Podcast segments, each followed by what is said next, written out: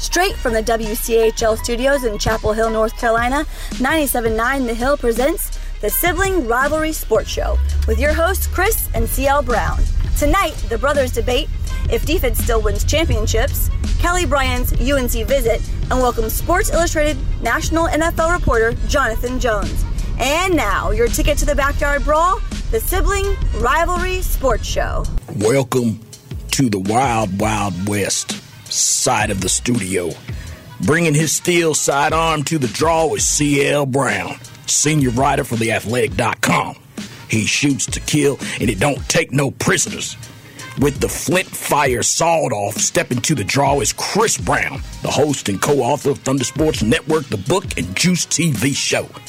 He gets creative like in his blasting. Better watch out for that critter. Gentlemen, start your stepping. This here is Sibling Rivalry Sports. CL! Draw! I couldn't look at you, man. I was gonna laugh that entire time. I could not look over. I didn't want. To, I didn't want to mess up the, the flow. what about what, what? do you mean me? That was that was the Wild Wild West guy. That was the right, right. The whole time trying to channel that uh, that one guy, that actor. You know, I, I, his name escapes me right now. Welcome to the show, folks. CL, how have you been? Great. One one week closer to the opening of college basketball, November sixth. Nice. Can't okay. wait. Can't wait. I'm happy for you. Meanwhile, I, you know, I'm in bliss right now, enjoying the full breadth of NFL season and college football. Lots going on, and let's actually get into it right now with the big playback. That's whack. This is the big payback.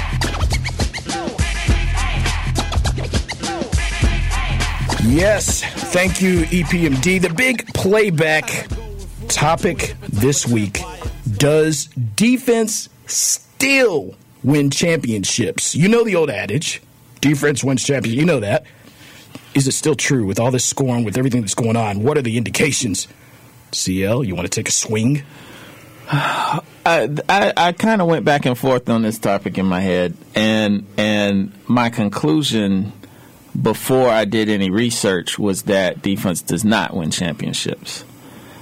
Once I did research and actually looked at teams that won championships, it seems like yes, defense does win championships because those teams that won tended to be in the top five or whatever of mm-hmm. of uh, scoring defense and things like that, yardage defense.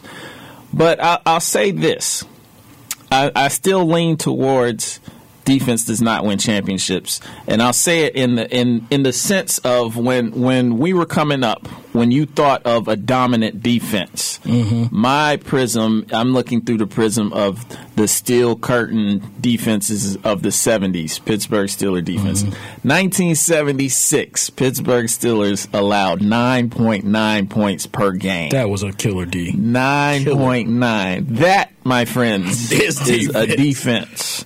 You know, so I, I think in terms of that, I think of was shut down defense. Do you know why they were so excellent?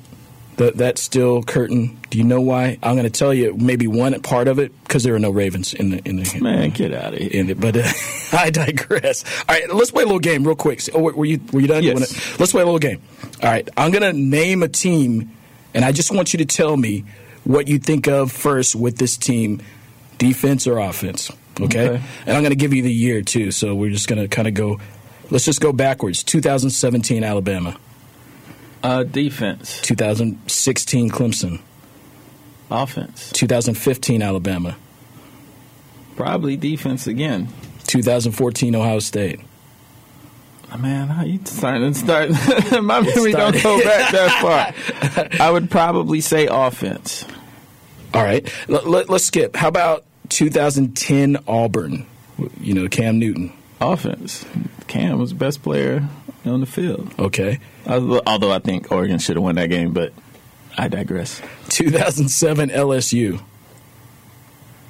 They had, man, uh, you know what's funny with that team? I felt like they had some heavy hitters on offense that were uh, essentially held back. True. So it wasn't like they didn't have weapons, but I mean, generally speaking, if you if you're talking about an SEC team, nine times out of ten, I'm going to say defense. Right.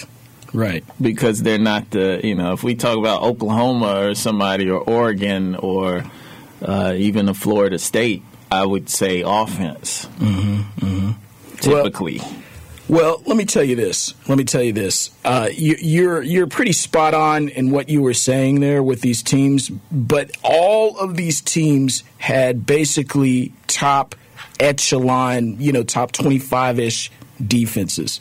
The t- all the teams I just named, all of them, including 2015 Clemson. You know, yeah, we do think offense with that team, but they actually had the, you know, they had a number 24 ranked defense. They had a number 10 ranked defense in 2016. They, you know, these teams, uh, Ohio State, even Oregon, even Oregon, you know, had a number 30 rated ranked defense. That's not awesome, but it's something.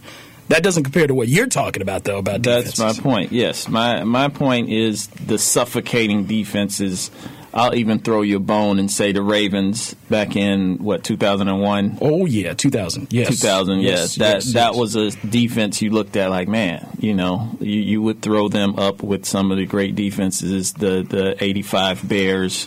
You know the, Oh, the yeah. vintage Steeler defenses. That's what I'm talking about. The shutdown defense. And I mean, as much as we talk about uh, uh, Alabama's defense from last year, 2017, it was offense that won the game for them. It Oh, was yeah. Tua coming in and lighting it up. It wasn't that they shut down Sure, Georgia to win the game. It was that offense took over. Well, you know, I'm talking about an abstract, though. They had the number one rated defense, and that was a couple seasons running there. So, I mean, defense got them there and, and, and kept that game in their control until they could bring in Tua, and he, you know, he went wild. Let's let's jump to the NFL though. NFL, it's CL, it's the same thing. 2017, Philadelphia, New England, four and five. 16, New England, Atlanta. Okay, New England, Atlanta. Who do you, Atlanta? Do you think defense or offense with that Atlanta team from two seasons ago? You know what? I think that Atlanta team was an offensive team that, and I feel like this happens in college too a lot of times. You have an offensive minded coach mm-hmm. that forgets about his defense. True, like you play that tempo. Very true. And and when Atlanta had the ball, they were in field goal position. Matt Ryan ends up getting sacked, and they end up getting. uh, I guess they punted in that possession that that in regulation still that gave the New England the ball back if they had a coach that was thinking about his defense and thinking about the amount of plays, it wasn't that Atlanta had a bad defense to me against New mm-hmm. England at Super Bowl. It was Okay. that they played, they were on the field so much, they got worn down. And so I felt like if you had a coach that was thinking defensively, you run the ball. Like a coach, Sure. a defensive coach, nine out of ten times is going to be one of those ball control. That's we're going to establish the Very run true. kind of football coach. So, um, yes, I think Atlanta offensive on that team, but uh, I, I think their offense sabotaged their defense in that game. Oh my goodness, CL! In more ways than one, because you're you're spot on. I think that a defensive minded coach can get he can get a little enamored with a quarterback and a, a, a, Julio Jones at receiver. He can get because you know Dan Quinn ran the Seahawks defense. He's supposed to be, but he never showed it. They had the 27th ranked defense, in New England had the number one ranked defense. And so, hence, somebody could say, well, hence the comeback. There, there you go. I mean, I'm just saying that type of thing. Did- Well, I, but see, I feel like NFL you could look at, at almost as more balanced because Denver in in 2015. Um, uh, well, no, no, the, they they ended up winning on defense, but um, uh, I'm trying to think of the right example here. 2013, is that what you're talking about? When they were like the top offense maybe ever? And then they went up against that buzzsaw Seahawks team? They were the 22nd ranked defense that year. That's uh, my, I, I wrote my numbers down wrong.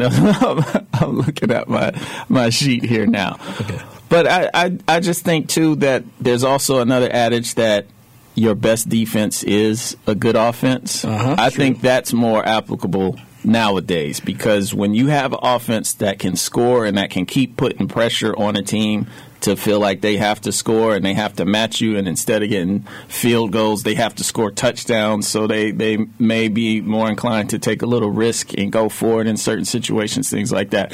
I, I think offense and this goes basketball too football basketball whatever i feel like you can put pressure on a team because your offense is so good Okay. Well, the last thing I'd say, CL, as a man who who has supported that that NFC, I mean, I'm sorry, AFC North smash mouth real defense playing division, I would say that you know good and well that these teams that are juggernauts are gonna boom run into a defense, and it's gonna be over, my brother. Maybe we'll see. but we're gonna go out on that note the big playback and come back with a special guest, Jonathan Jones from Sports Illustrated.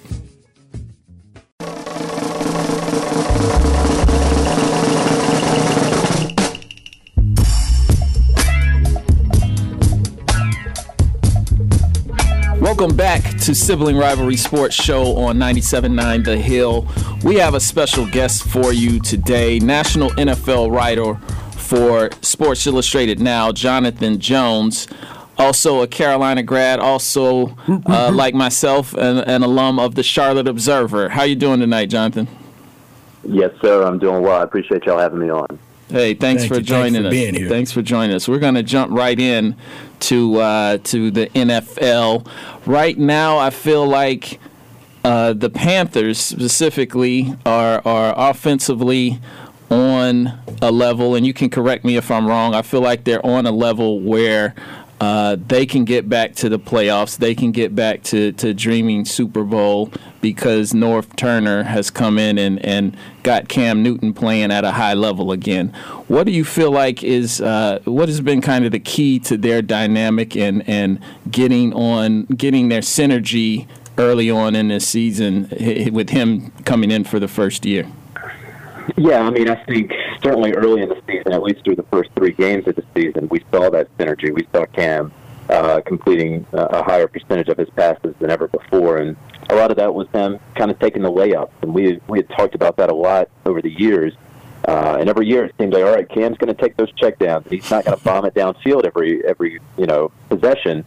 Uh, and so we started to see that, and it took a little time, but we started to see it. Well, these past two games uh, against New York and against Washington, we've seen this offense regress a little bit. Uh, you know, and and so you do have to worry after seeing what happened against Washington uh, that they didn't have stunning offensive performances coming out of their bye, as if you know, all right, we see what the Panthers are doing if you're the opponent. We see what the Panthers are doing after three weeks.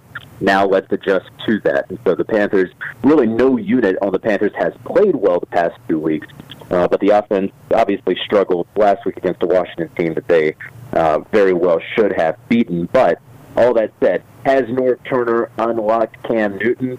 Uh, it seemed that way through three weeks, but mm-hmm. obviously uh, plenty of time to, to get the ship back on track here uh, going into week seven. Yeah, and it's it's a long season, so so we don't want to get too far ahead of ourselves. But um, one question I had with the Panthers was with with their new owner, uh, David Tepper. Just how how have you seen? Um, what are the ways he's kind of implemented his mark on this franchise since since he's taken over? Yeah, it's interesting. I mean, he's he's clearly a different cat than Jerry Richardson, right? And and so what what the Panthers have have very smartly done is, you know, it's easy for David Tepper to to you know get some wins. It's easy for him to put on a Panthers hat, to walk out to a tailgate, to have a beer in his hand, you know, to, to slap some back and always have a smile on his face. Uh, and that's just something that Jerry Richardson has never done, had never done, and certainly wasn't doing in his in his uh, final years as owner, and then of course to be ousted from his position as unceremoniously as he was. So you know, now you have David Tepper talking about social justice issues, getting involved, meeting with the Mecklenburg County District Attorney along with uh, Torrey Smith, the wide receiver, to discuss bail reform. These are things that obviously Jerry Richardson never would have done, and that's what we even started talking about uh, signing Eric Reid. And so, you know, right now there's a lot of uh, there's a lot of goodwill that he has engendered, uh, and, and I completely understand why. But the one interesting thing that I will point out that I don't think a lot of people are necessarily realizing this is not David Tepper's number one job, and it, it's kind of a crazy thing to say going mm-hmm. from a Jerry Richardson who this was his entire legacy was the Carolina Panthers, right? Yeah. And he was there every day, and you always knew where Jerry Richardson was. Like David Tepper is is hardly there because you know he's managing a multi-billion dollar hedge fund, and he is now the richest owner uh, in the NFL. Is that all multi-billion dollars? Yeah, that's interesting. You know, that's interesting. I think there there are owners that are hands on all the time, and there are owners like that who are doing various things and, and doing them well. Here, here's a question though, Jonathan. I'd like you to dial it back even more a little bit because that's so funny that you talked about that, talked about Richardson. We uh, t- went over that subject, that topic a couple weeks ago on our special Sunday edition of the show, and we we kind of bantered back and forth on you know whether or not Richardson did things with with with players that were not exactly model citizens per se, and so uh, you know whether he tolerated players that were not not quote model citizens or whatever. So we, of course, the name Steve Smith came up, and so I, I just want to get your impression of Steve Smith. Would you say, would you say that part of who he was in his time there was a rebel? Oh, most definitely. Uh, you know, and, and Steve and, and Jerry have uh, have long had a very interesting relationship. I don't want to speak for Steve uh, since the news because he'll show up. You know, if you speak back. for him, he will show up. right? Yeah, exactly. So I certainly don't want to don't want to speak for him uh, and his relationship with Jerry Richardson since December when the news broke, and obviously everything happened since then. But I can tell you, pre-December, when sport, before Sports Illustrated broke that story, that he had a great relationship with Jerry Richardson. Uh, that he never spoke poorly about Jerry uh, in public, and I can say that in private, I've had a number of conversations with him, and he never spoke poorly about In private either. And so, um, you know, it, it, it's it's always been interesting because Steve does not have uh, the, the the the most glowing track record right off of the field. There's no doubt at all about that. Um, but he he and Jerry respected one another, and still, I, I assume, still respect one another. Again, I don't know that, uh, but no, it it is interesting, and so uh, you would have to imagine that in a couple of years, sooner rather than later, that he's going to go up in, into the Panthers Ring of Honor because I think that he is a a Hall of Famer, not first or second ballot, but I think that he is eventually going to to be in Canton down the road for sure. I, I, just to fill you in a little bit, Jonathan. The entire the entire existence of this show is basically settling arguments between myself and my brother Chris. and so, so this Steve Smith question is kind of part uh, part of settling an argument because th- this was right before the Panthers was going to sign Eric Reid, and my my take was that never would have happened under Jerry Richardson because Reid was a player who challenged authority, and so his example of Steve Smith was somebody that like, like I felt like you can't equate what Eric Reid did and what Steve Smith, what you know, whatever little transgressions right. he had. I, I, felt like you couldn't equate those two because that wasn't directly challenging Jerry Richardson's authority. Right, and you know, I mean, like Cam Cam Newton challenged Jerry Richardson, challenged Jerry Richardson authority, but he wasn't, you know, kneeling during the national anthem, and so and, and it came out. And Jerry Richardson, I'll say this, you know, I completely disagree with Jerry Richardson's stance on on speaking up against social injustices during a football game, right? And he mm-hmm. did not want to quote unquote politicize the game. He wanted to keep that off the field. I completely disagree with him. However, when when Donald Trump said what he said last September, and when you know you saw all of those protests break out around the league, what you saw were dozens and dozens of statements from teams and team owners that were these mealy mouth, like half statements where they were trying to satisfy both sides. I at least respected Jerry Richardson for coming out and saying, "Yeah, I don't really dig all that." nice. I'll give okay. him that. I'll give him that. All right. So another thing we've been talking about, uh, actually today, uh, tonight, I'm sorry, on the show is scoring. What do you make, Jonathan, of all this scoring? Some people say the game of the year was the last week, the Sunday night game between New England and Kansas City, 43-40, which is just crazy. All this scoring. What do you attribute that to? Yeah, I mean any any number of factors. I mean we can we can go really deep into the weeds and we can talk about how you know there's been a trickle up from high school spread offenses, and you obviously have seen it in colleges, and now it's finally coming to the NFL after years of the NFL um, you know, saying that that would never work. And the NFL is most definitely a reactive re- league rather than a proactive league. You look at the NBA, for example, that's a very proactive league on and off the court. The NFL is the opposite of that in a number of ways on and off the field. Um, and so you can look at that. You can look at the perceived ratings um, issue that they had. And it was a real ratings issue that they had, but uh, a lot of other TV shows and programs were dealing with the ratings issue uh, the past two years as well. But now what you're seeing, this early sample size, hey, we have a lot more offense, we have a lot more points, a lot more people are tuning in. Uh, and so I think that they have seen a positive correlation to more points uh, and more viewers. And then, of course, you cannot discount uh, gambling and fantasy football, which of course go hand in hand. Uh, where the, uh, obviously fantasy football is is you know for the most part um, you know based on offensive points and yards, uh, and more and more people are interested in that, and more and more money is being put into that, and more and more people are watching NFL because of that, and so all of these things work hand in hand. And those are just three examples, and you can really kind of branch off those three into three others uh, and, and sort of kind of build this pyramid. But I think that those are three of the main reasons uh, that we're seeing this offensive explosion in the NFL right now. Okay. All right. Yeah, that's pretty interesting. Hey, okay, I'm going to totally shift gears here and just kind of uh, let people know a little bit about who Jonathan. We want to want people to know about Jonathan Jones a little bit. Now, when you were a student here on a campus at Carolina, where where was your like where did you where's the favorite spot that you stayed? Did you stay in a dorm or how did that work? Oh man, back in the day. So yeah, I mean, once you kind of got out of the the dorm life, and I lived at Ehringhaus and then at Morrison. Uh, hell, I lived at, at Ehringhaus uh, with with no AC. I don't know if there are even any units still there with no AC. But I was paying my whole way through college, and so I was like, yeah, let me go ahead and get that cheap room with, with no unit in it. Um, but no, you, you know, once you got off campus, it was uh, it was always you know pregame, and then for me, it was either he's not uh, Goodfellas or it was Top of the Hill, and that's where I always was um, in, enjoying a beverage or two. You know, of course, when I became of age. Of course, of course, of course. Thank you for adding that for the young people. Hey, listen. So, so uh, when once you got out there, and I would say that you're paying your way through college paid off. Props to you and congratulations to you. But once you once you got out there and, and got in the field and you're seeing the success, when you're interacting with NFL players, specifically ones that have come through Carolina, do you is there a, a nice rapport that happens? Do you say, "Hey, I'm a Tar Heel"? Do you do, you do it like that?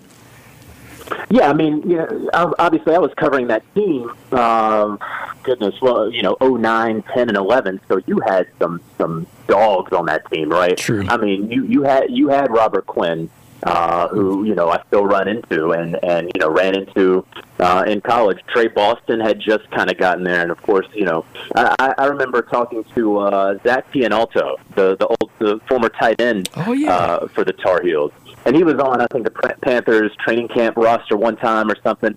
And I asked him a question, and he kind of did a double take. And he's like, I, I thought that voice was familiar, and we chatted up afterward. And so, no, I mean, just like anything else in any other profession, you're always going to look for your in and and you know try to find that that common ground. And so, uh, I was fortunate enough to come through Carolina at a time where they were, where Butch Davis was getting those recruits. They were going into the NFL, and then I got to the NFL when those guys were funneling into the league. So for the first couple of years, that was definitely the common ground that I was trying to find in locker rooms.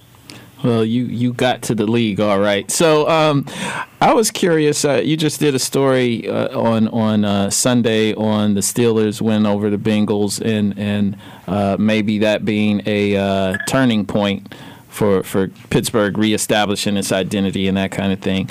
So I, I, was wondering if you had any kind of insight on Le'Veon Bell and his situation. Um, uh, it seemed like reports this week are now saying that he's not going to report this week. Uh, Pittsburgh is going to his bye week, and uh, and and I, I, wanted to get your take just on did he get do you feel like he got bad advice do you feel like his whole holdout strategy ended ended up backfiring against him you know it's difficult to say I, i'll tell you this each week it's been more difficult to understand based off conventional wisdom uh, because conventional wisdom says, all right, you got franchise tag. All right, you want to hold out to the beginning of the season. All right, but you're going to come back on Labor Day and you're going to play for the team in week one. And then when that didn't happen, of course, we saw what the locker room had to say about Le'Veon.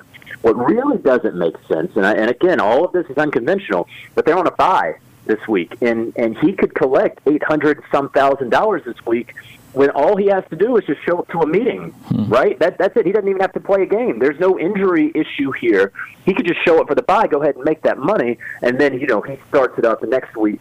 Uh, and I guess what, what is that week eight uh, of the NFL season? So that's a, that's a tough part to to kind of figure out. But all that said, if the question is, did he get bad advice? If you're Le'Veon Bell, you believe that the money that you've given up that you will end up recouping in 2019 and beyond in guaranteed money. And what you have done is essentially uh, you, you have saved yourself from any injury possibility, or you have at least reduced that injury chance uh, as much as you can, as much as you possibly can. So. I, I do understand it if he believes that when he gets that big guaranteed deal in 2019, that he makes those millions back that he's left on the table for the first six weeks, plus more uh, because what what he's going to say is, look, my body is healthy. I didn't have 400 touches this past year. I had 170. Uh, you know, I, he he has missed a lot of time previously due to injury and as well as suspension. So he doesn't really have the mileage on him that somebody who has used as much as he is used should have at his age. But you know, it's it's to be seen. Uh, I don't I don't know how this is going to work out for Le'Veon, uh, but I would I would caution against using conventional wisdom and applying that to Le'Veon because I think that he is doing something that no one else in the NFL has done. I don't want to make him act sound like he's Robin Hood, but I do think mm-hmm. there is some of hey, if I do this and I do it right, this is the path for, for dudes to come after me. Yeah. Well, uh, I think the emergence of James Conner will make it interesting. Maybe maybe maybe he would wouldn't have had as much usage as, as he was, you know, apprehensive about having. Right in this season anyway. Well, uh, that'll do it, Jonathan. Yeah, Jonathan Jones, thank you so much for joining us. I, I did want to just say that, you know, I, I, I, support the Ravens. I'm a Ravens backer, so I look forward to your article on the Ravens, which is, I'm sure coming up. hey, you know what? I'll, t- I'll, t- I'll give you this stat about the Ravens. Okay. They have yet to allow a touchdown after halftime this season. And it is the first time in NFL history through six games of the season that a team has not allowed a second half touchdown since, I believe, the 1934 Lions. Yikes. So, I, wow. I mean, when, when, you can, when you can, you know, best a stat that's eight decades old, that means that you're probably going to be playing in January. Nice. I love that. Thank you so much. And we're going to have you back just to talk just about that. no, actually, we're going to have you back because you're awesome. Jonathan Jones, national NFL writer for Sports Illustrated. You catch him at on Twitter at JJJones9, and you can catch him, you know, the morning Monday morning quarterback on Sports Illustrated. Just all over the place. A great Tar Heel alum who is doing big things. Check him out. Thank you so much for being here on Sibling Rivalry Sports, Jonathan. Hey, appreciate it, fellas.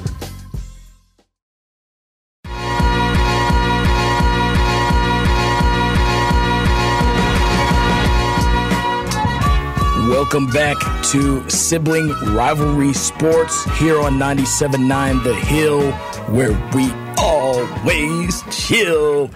We're going to be talking about college football right here and right now. There is something that I think is percolating. It's very exciting, CL, and that is the visits that Kelly Bryant, former Clemson quarterback, is making. And why do I would I think that right now? It's because Kelly Bryant was in Chapel Hill last weekend. Kelly Bryant has just entered the Arkansas domain as we speak. I think he is in Arkansas visiting them, giving them a visit. Those are the only two that we know of. But what have you heard about his visit to Chapel Hill? Well, it, it seemed from outside looking in, I, I don't have any, any kind of exclusive insight into it, but it seems like it was a great visit just based on the, the atmosphere in Kenan Stadium for the game against Virginia Tech.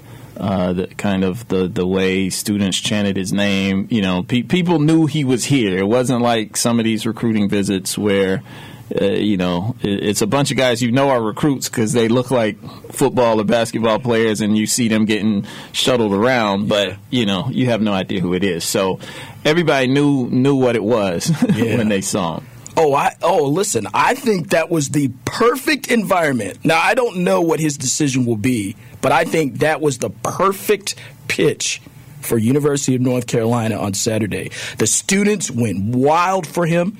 The, the the crowd in general was very fired up. Things were happening that never happened, like the fourth quarter chant. Uh, the team, you know, ran down towards the tar pit. They never do that. You know, he saw a lot of excitement. He saw needy quarterback play too. He saw that, and I'm, that's not an insult. I'm just saying there were things that happened that he, he could look at and say, well, you know, I might I might be able to do that. But my, my I do have a little inside scoop, and it's from Mitch Mason, the coolest chaplain on the block.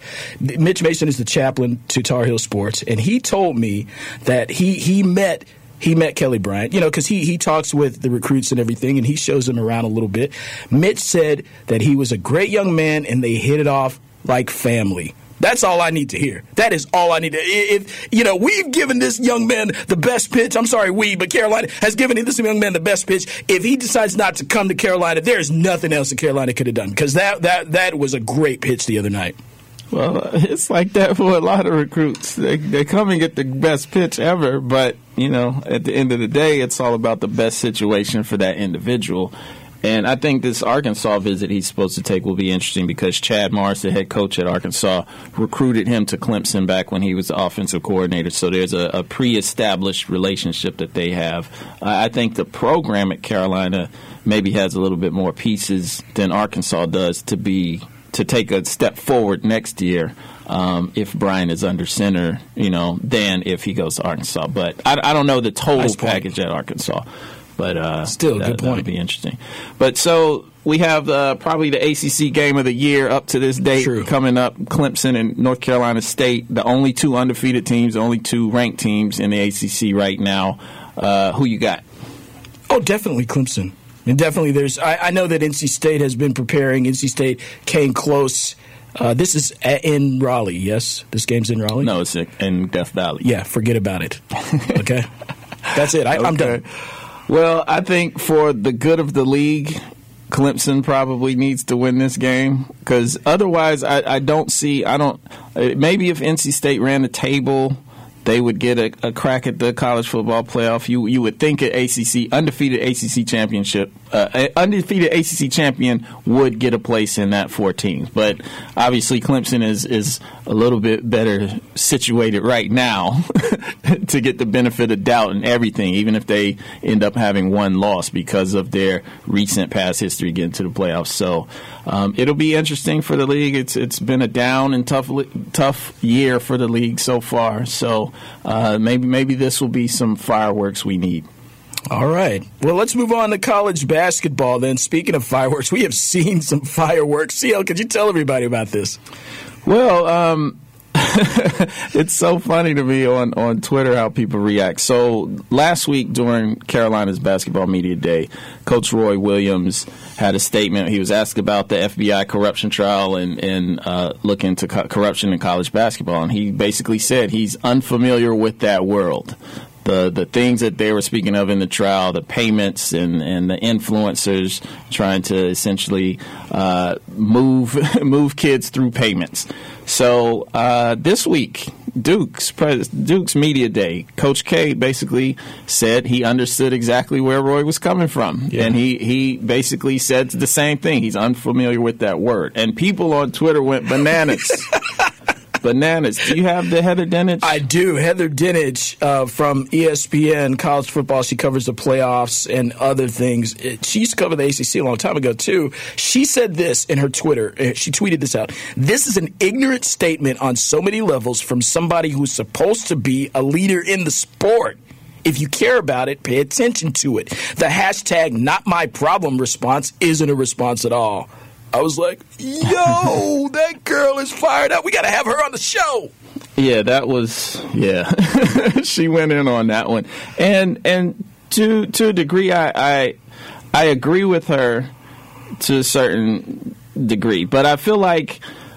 I kind of feel like both Roy Williams and Mike Krzyzewski, they didn't explain their positions far enough because I think, of course, they are aware of hearing. I'm sure they've heard deeper stories than I've heard, just being loosely connected to the recruiting. They're actually doing the recruiting, so I'm sure they've heard kind of the, the ins and outs of the, the underworld, if you will. But because they're they are not involved with those kind of things, they're not going out asking you know shoe companies to pay for players so they can get players. Uh, that's that's what they speak of. That's what they're saying. They don't know anything about that. Yeah, I, I agree with that. I really agree with that take. I, I think that, I, you know what, I have to admit, I was kind of enjoying that they agreed and it was kind of a public nod and hat tip kind of kind of rare. I you know I, I was like, hey, that's that's interesting. CL though, I got to say on your Twitter at CL at CL Brown Hoops, right? On your Twitter, the reactions to when you reported those two statements were the wildest I've ever seen on your Twitter. Like gif, gif, gif, gif, get like just all people like, oh yeah, sure, yeah, right. But I was like, wow, this really got people ignited. I, I was kind of surprised at the reaction too, but it, I, I feel like it's all in fun at the end of the day. But I, I do think that to Heather Dinich's point, when when you sit in the programs of Carolina and Duke you do have a little bit more of a burden of leadership. And so, um, you know, uh, both both Roy and Coach K have, have spoken about the ills of the sport before and ways to clean it up. So it's it's not like they never have a position and they only care about their programs. But I think this would have been an opportunity for them to to basically have a firm stance and, and to get another message out there. All right. Well, let's get another message out there after we hear from our friends that allow us to be on the air here. A quick break. Come on back for the brownout. You know we're going to go out with the bang here on Sibling Rivalry Sports 97.9 The Hill.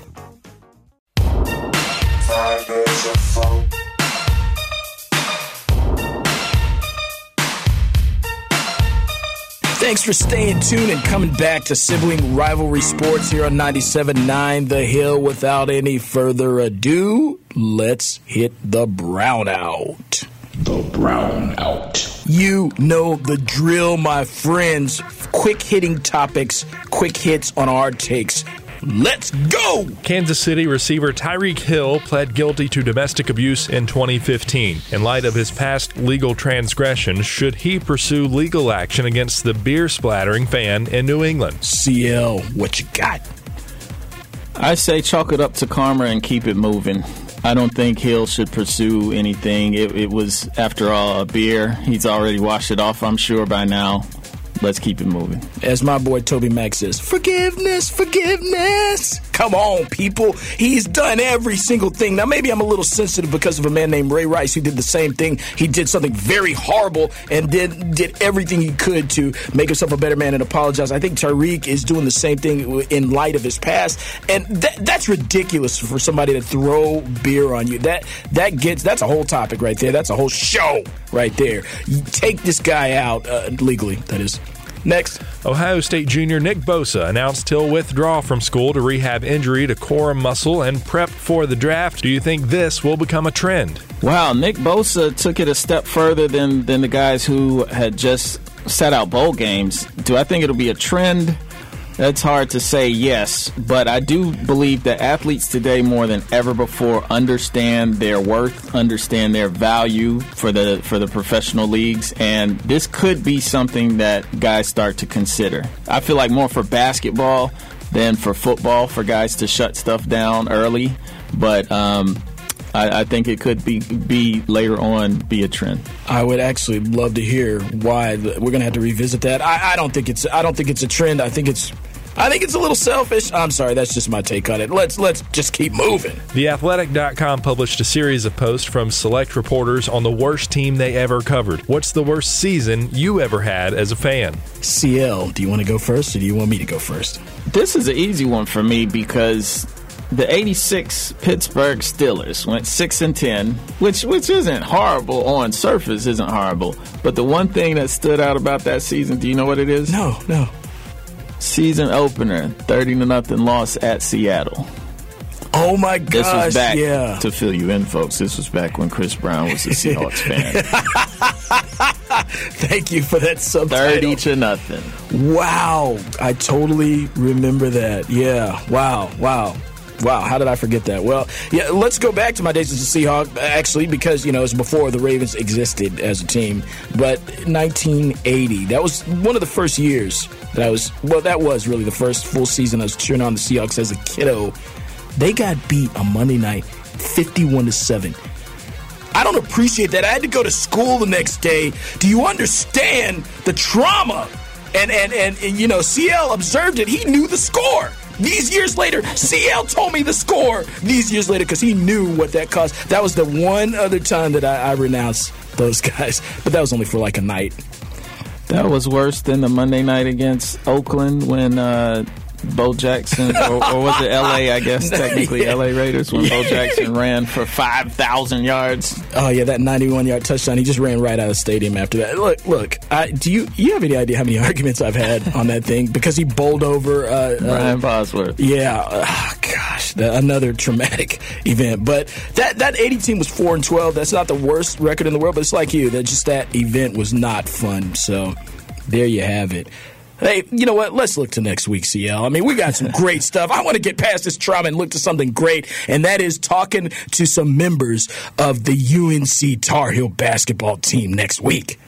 I got some homework for you folks too before we get into that. I did a story on theathletic.com mm-hmm. uh, college basketball page on the tradition of the Carolina Mile. Dates back to when Dean Smith first took over as head coach his first season, in 1965-66. They've been running it ever since.